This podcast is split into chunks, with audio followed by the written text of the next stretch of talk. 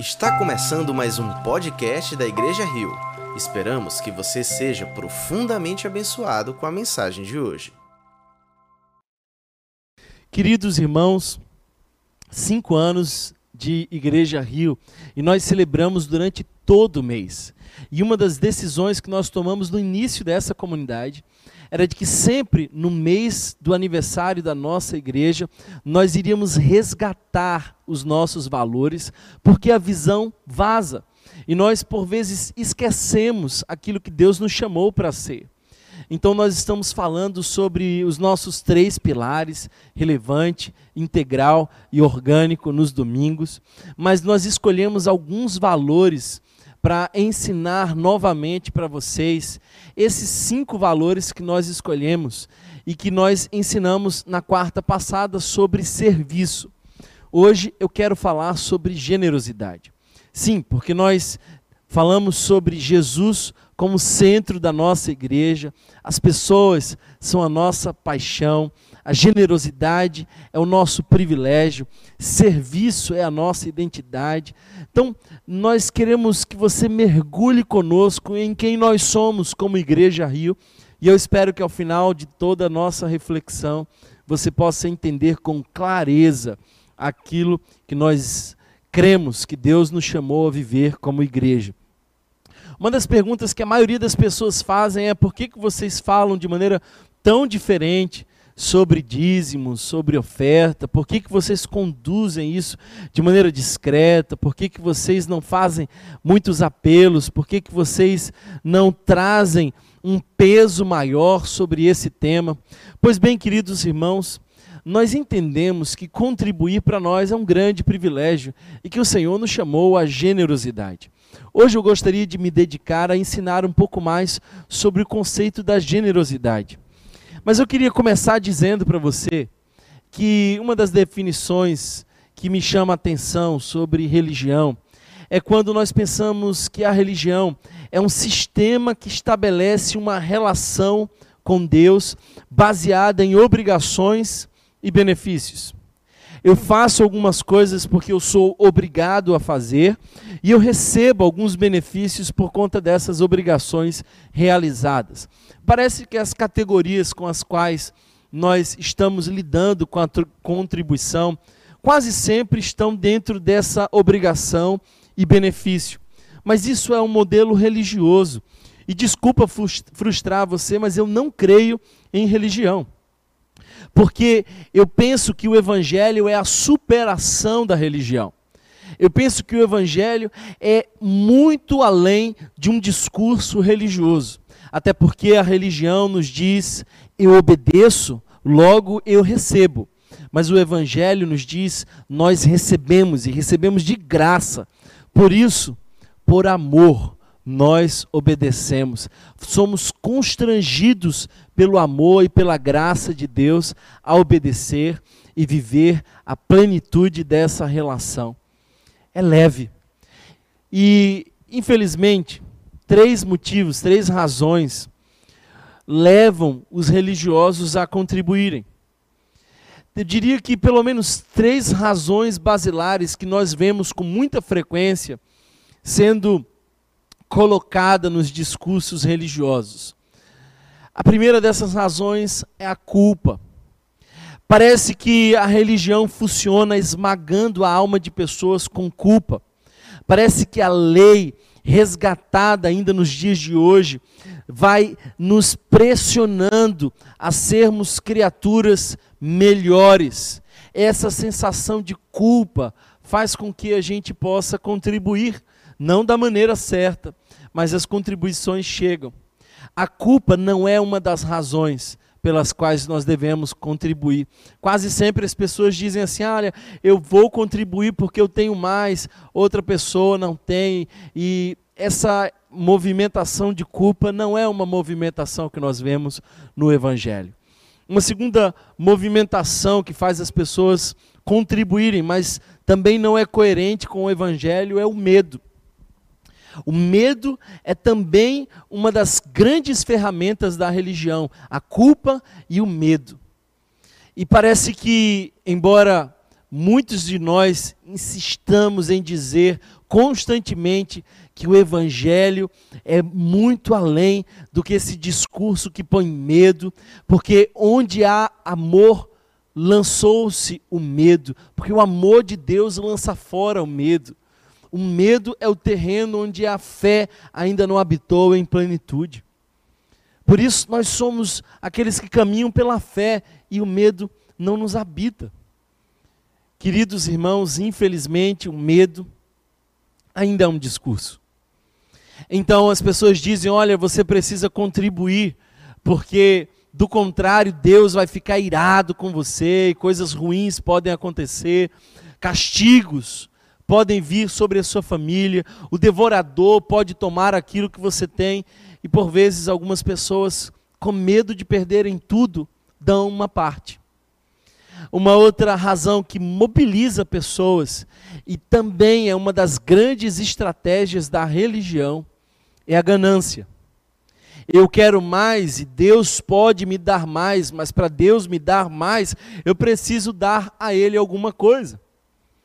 É assim que se fazem fogueiras santas, é assim que os votos de sete sextas-feiras, de 380 pessoas orando, e seja lá como for, a criatividade religiosa expressada é tudo ganância.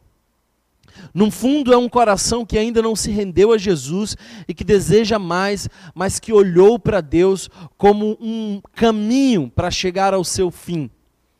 Eles fazem de Deus o seu ídolo, porque Deus não é o fim de sua adoração. Ganância, culpa e medo não são razões para contribuir. Quando não há medo, quando não há ganância e quando não há culpa, só nos resta ou o egoísmo ou a generosidade. Hoje aconteceu algo interessante.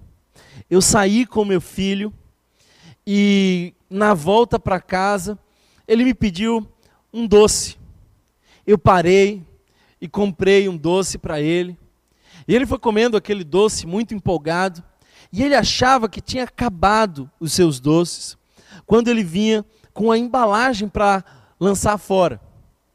E aí eu peguei aquela embalagem e vi que restava um pedacinho ainda.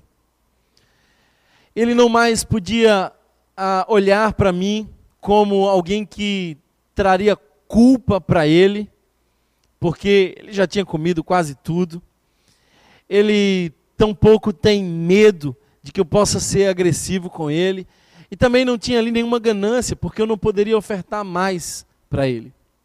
Então ele revelou o seu coração e chorou, porque eu tinha comido a última parte. Sabe, eu fiquei pensando que nós somos assim também. O nosso coração se revela quando nós não temos culpa. Quando você descobre que não tem que dar. Quando nós subimos aqui e dizemos que o devorador não virá. Quando você descobre que todas aquelas mandingas gospel, todo aquele ritual que nada mais é do que uma espécie de barganha com Deus, quando você descobre que isso não funciona, o seu coração está revelado. E aí, ou você se agarra ao que tem e assume a postura de egoísmo, ou você entende quem te deu. Sabe, o meu filho esqueceu algumas coisas hoje. A primeira coisa que ele esqueceu é quem prover tudo para ele. Eu sou o provedor dele. Por isso, dar a mim não deveria ser para ele alguma coisa incômoda, mas deveria ser para ele uma grande alegria, porque é gratidão. Generosidade é movido em essência pelo um coração grato, porque sabe de onde veio. Pai nosso que estás nos céus, pão nosso, cada dia, dai-nos hoje. Esse Pai que nos dá o pão, e por isso nós devolvemos com gratidão ao Senhor. Esse meu filho esqueceu de que eu não preciso. E eu poderia, com muita facilidade, conseguir outro, conseguir mais. Meu filho esqueceu de que eu posso dar novamente a ele ou não, de acordo com o seu coração egoísta. para minha alegria, rapidamente ele converteu o seu coração e percebeu o seu equívoco. Mas eu fiquei pensando, será que eu já percebi o meu coração e o meu equívoco? Se eu não tivesse medo, se eu não fosse movido por ganância, ou se não me restasse uma culpa incômoda, será que o meu coração se dobraria à generosidade? Quando eu olho para as igrejas da Macedônia, eu vejo que eles são para nós um grande exemplo de alguém que não era movido por medo, nem por culpa, nem sequer por ganância. Porque a igreja da Macedônia não tinha razões para se culpar, porque eles estavam, diz o texto, em extrema pobreza. E eu quero, desde já, convidar você a abrir a sua Bíblia em 2 Coríntios, nós passaremos a ler o capítulo de número 8. Mas o texto nos diz que eles estavam em extrema pobreza. Ora, alguém com recurso escasso não se sente culpado em dar. Por isso eles não eram movidos por culpa. Eles também não eram movidos por medo, porque eles não tinham recebido nenhuma mensagem de que esse Deus iria castigá-los caso algo acontecesse. Paulo diz de maneira muito clara que eles fizeram de maneira voluntária. Eles voluntariamente entregaram tudo o que tinham, com muita alegria. A alegria é uma expressão desse coração que não era tomado por medo, porque onde há medo não há a leveza da alegria. E eles estavam alegres em contribuir. Mas eles também não estavam tomados por barganha, por ganância, eles não queriam mais e por isso ofertavam. Pelo contrário, Paulo vai dizer que eles deram ainda mais do que podiam.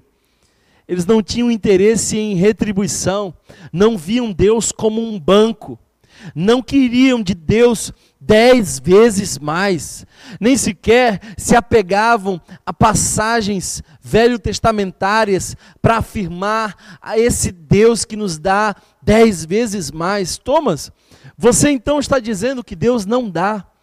Deus dá quanto quiser dar, a quem quiser dar, como e quando quiser dar, porque Deus é bom e a sua misericórdia dura para sempre.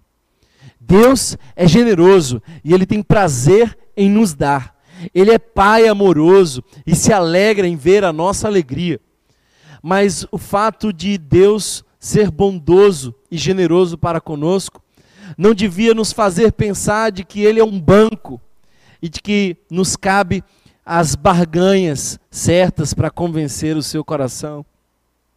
Eu passo a ler os versos de 1 a 9 do capítulo 8 de 2 Coríntios, que diz assim: Agora, irmãos, queremos que vocês tomem conhecimento da graça que Deus concedeu às igrejas da Macedônia. No meio da mais severa tribulação, a grande alegria e a extrema pobreza deles transbordaram em rica generosidade, pois dou testemunho de que eles deram tudo quanto podiam, e além, e até além do que podiam, por iniciativa própria, eles nos suplicaram insistentemente o privilégio de participar da assistência aos santos. E não somente fizeram o que esperávamos, mas entregaram-se primeiramente a si mesmos ao Senhor e depois a nós pela vontade de Deus. Assim, recomendamos a Tito que, assim como ele, que já havia começado, também completasse esse ato de graça da parte de vocês. Todavia, assim como vocês se destacam em tudo, na fé, na palavra, no conhecimento, na dedicação completa e no amor que vocês têm por nós, destaquem-se também neste privilégio de contribuir. Não lhes estou dando uma ordem, mas quero verificar a sinceridade do amor de vocês, comparando-os com a dedicação de outros, pois vocês conhecem a graça do nosso Senhor Jesus Cristo, que sendo rico, se fez pobre por causa do amor de vocês, para que por meio de sua pobreza vocês se tornassem ricos. Glória a Deus. Sabe, queridos irmãos, os coríntios tinham intenção de ajudar, mas não tinham ido à prática até esse momento. Aqui nós vemos que a igreja de Jerusalém estava passando por necessidade e Paulo estava organizando uma contribuição diante da necessidade dos crentes de Jerusalém. E Paulo usa um exemplo, uma referência, as igrejas da Macedônia. E eu quero que você entenda por Macedônia os nossos irmãos de Filipos. Porque Paulo vai depois, posteriormente, mais uma vez agradecer a generosidade dos irmãos de Filipos, quando ele escreve a carta aos filipenses. Mas também na Macedônia estavam aqueles irmãos de Tessalônica e de Bereia. Quando nós olhamos para esse texto, nós vemos algumas verdades sobre o que é generosidade e você precisa entender isso. Se você é membro da nossa comunidade, você nunca verá algum pastor aqui subir e trazer uma noção de ganância. Olha, se você precisa de mais, entregue a Deus. Pelo contrário, inúmeras vezes, nós já dissemos à nossa comunidade que cada vez que nós doamos, nós nos tornamos ricos em boas obras, mas do ponto de vista físico, quem sabe um pouco mais pobres. Aliás, o pastor Ed Renekiewicz falou uma coisa interessante nos últimos dias. Ele disse que quem passou por essa experiência da pandemia e não empobreceu de alguma forma, não é generoso. Porque nós estamos diante de tanta necessidade que, mesmo que nós não tenhamos sido afetados diante da necessidade do pobre, deveríamos nos manifestar. Sabe, eu queria olhar para esse texto novamente com você e perceber algumas verdades sobre generosidade. E a primeira dessas verdades eu encontro ainda no verso primeiro, quando Paulo vai nos dizer que a generosidade é uma graça de Deus para nós. Ele diz: aquele que supre. Aliás, perdão, ele diz: agora, irmãos, queremos que vocês tomem conhecimento da graça que Deus concedeu às igrejas da Macedônia. Ora, as igrejas da Macedônia tinham dado uma oferta, mas eles tinham recebido uma graça. Sabe por quê? Porque essa é uma graça que poucos desejam, mas é uma graça bíblica e real. A graça, o privilégio de contribuir. O que é graça?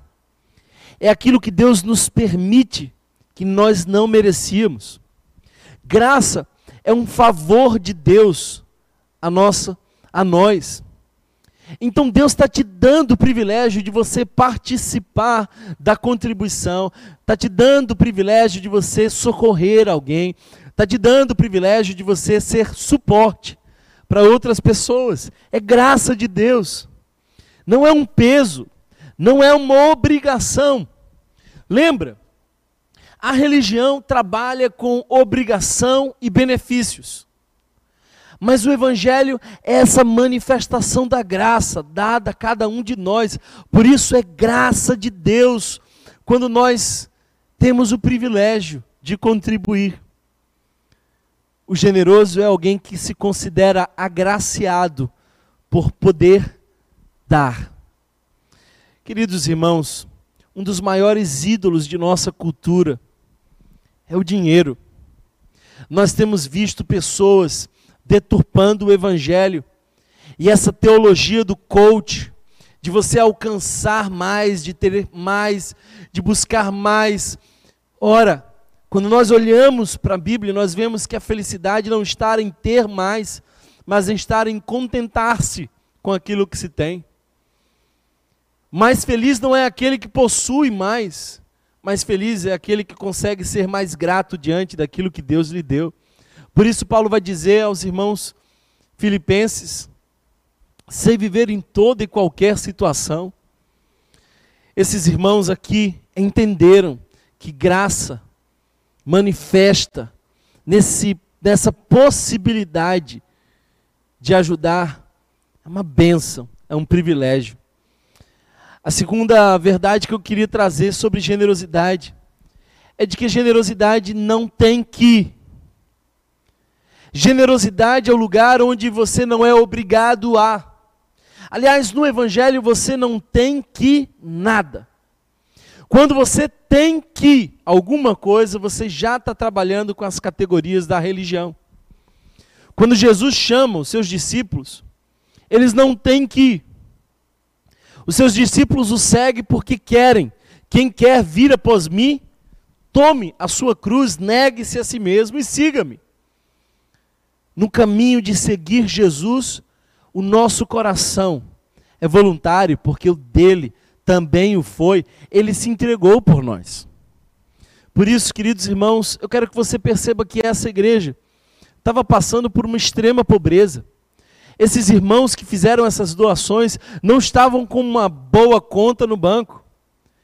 Provavelmente eles saberiam o que nós estamos passando, porque nós estamos num período de escassez.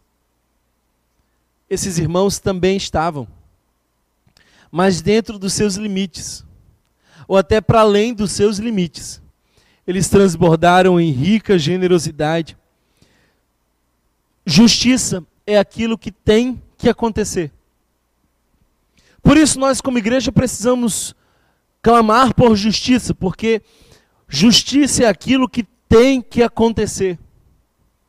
Mas generosidade é aquilo que ninguém pedirá contas.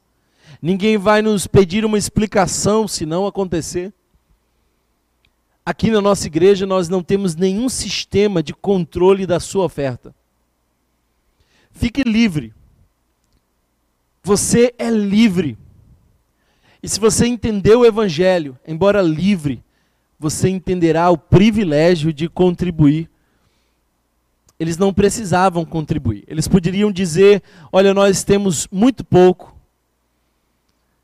Mas me parece que aquela viúva de Serepta nos ensina que, mesmo no recurso escasso, é possível fazer para alguém, cuidar de alguém, investir em alguém. Queridos irmãos, eu quero animar você a lembrar que Deus é a fonte de toda a nossa provisão. Eu quero animar você a lembrar que Deus tem o controle de toda a nossa provisão e Ele também pode tirar tudo num instante. E de que Deus não precisa de nada mas Ele quer ver o nosso coração. Ele quer nos ensinar a não sermos egoístas.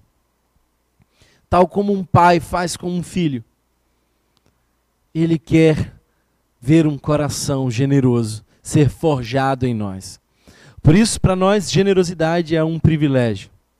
Eu quero caminhar e dizer para você que generosidade é algo que é voluntário é um coração que se move. O verso 3 e 4 nos dizem que por iniciativa própria.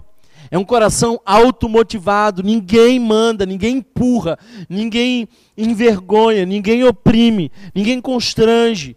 É um coração voluntário, é alguém que decide de acordo com a vontade de Deus. Como é que você sente a vontade de Deus no seu coração? É quando você está tão dedicado a Ele, que a vontade dele passa a ser a sua. Deleita-te no Senhor e Ele satisfará os desejos do teu coração. Queridos irmãos, quando nós nos deleitamos no Senhor, os desejos do nosso coração são completamente compatíveis com o coração dele.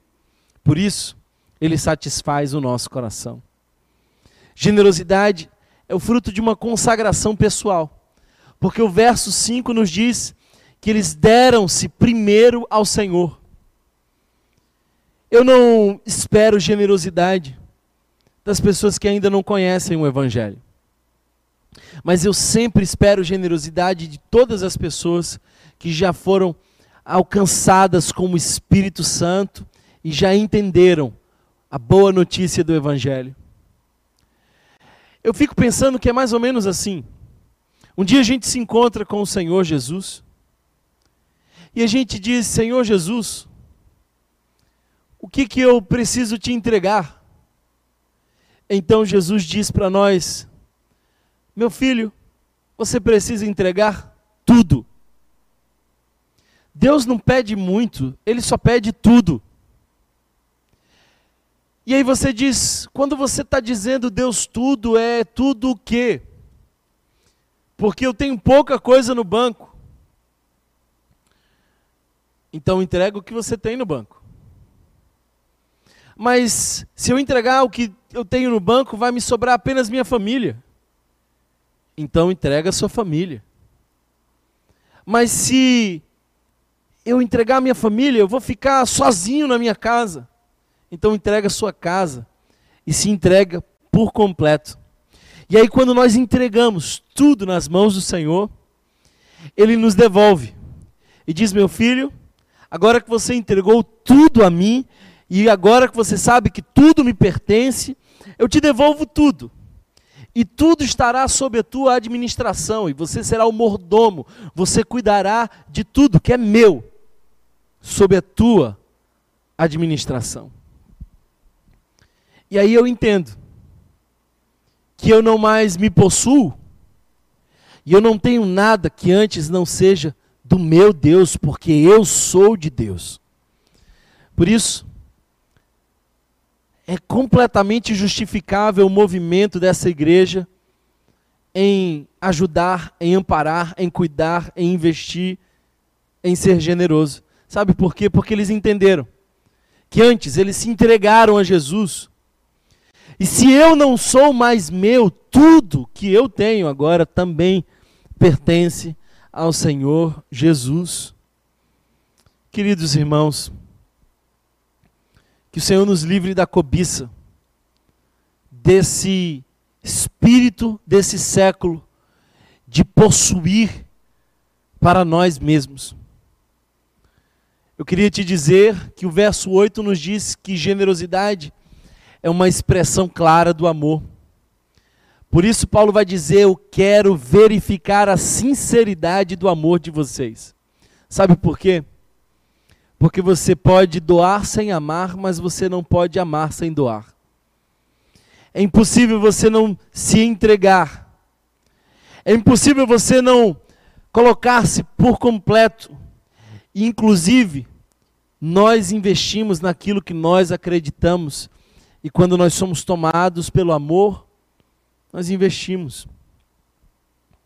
Por último, e talvez o mais importante, o verso 9 nos diz, e nos diz de maneira tão importante, ele diz o seguinte: nós precisamos lembrar quem é a nossa referência, pois vocês conhecem a graça do nosso Senhor Jesus Cristo, que sendo rico, se fez pobre, para que nós pudéssemos experimentar a sua graça por amor de vocês, para que por meio da sua pobreza vocês se tornassem ricos. A nossa referência é Jesus. Ele é a nossa referência. Por isso eu quero animar o seu coração ele é a nossa referência. Ele se entregou primeiro. Na cruz do Calvário, ele assumiu o lugar daquele que se doou. Ele mesmo nos disse: Ninguém tira a minha vida, eu a dou.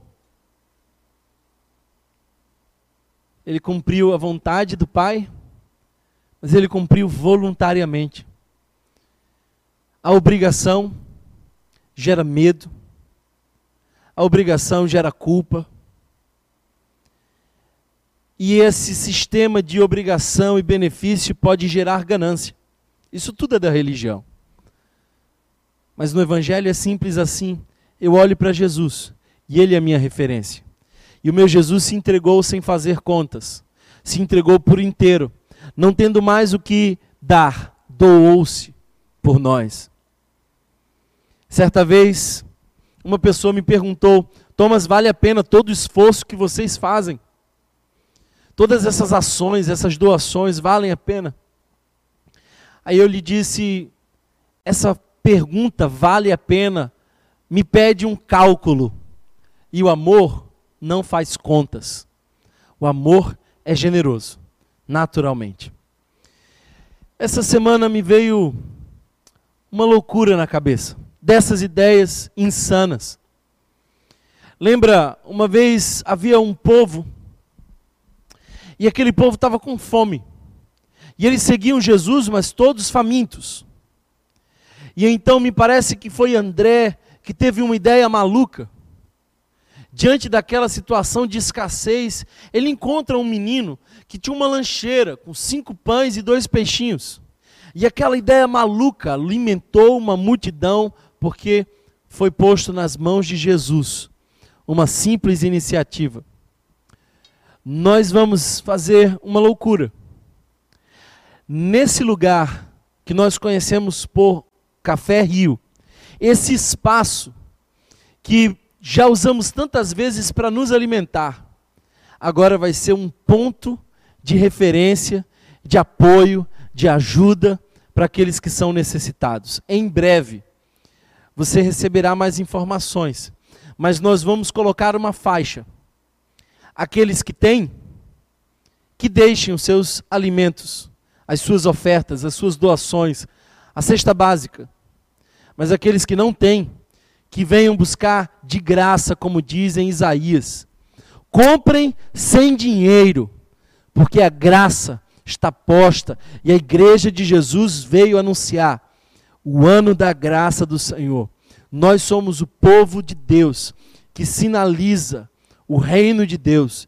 E no reino de Deus, nós não recebemos aquilo que nós merecemos, nós não recebemos aquilo que nós podemos comprar, nós recebemos aquilo que nós precisamos. Por isso eu queria que você orasse quem sabe, se envolvesse com essa iniciativa. Em alguns dias nós estaremos com um ponto de doação de cestas básicas aqui na igreja da Madalena, ali no Café Rio. E quem passar e quiser doar a sua cesta é bem-vindo. Mas quem tiver necessitado, avise que também venha buscar, porque esse é um lugar de esperança. Essa é uma fonte para jorrar vida eterna de maneira prática aos necessitados. Jesus anima o nosso coração e nos faz como igreja generosos, porque a generosidade é aprendida quando nós olhamos para a cruz do Calvário. Fica conosco e nos dá a tua paz, anima-nos e nos enche de vida para a glória do teu nome. É isso que nós pedimos. Amém. Deus abençoe vocês. Uma boa noite a todos e até o próximo domingo às 10 da manhã. Se você foi abençoado por essa mensagem, compartilhe com alguém, para que de pessoa em pessoa alcancemos a cidade inteira.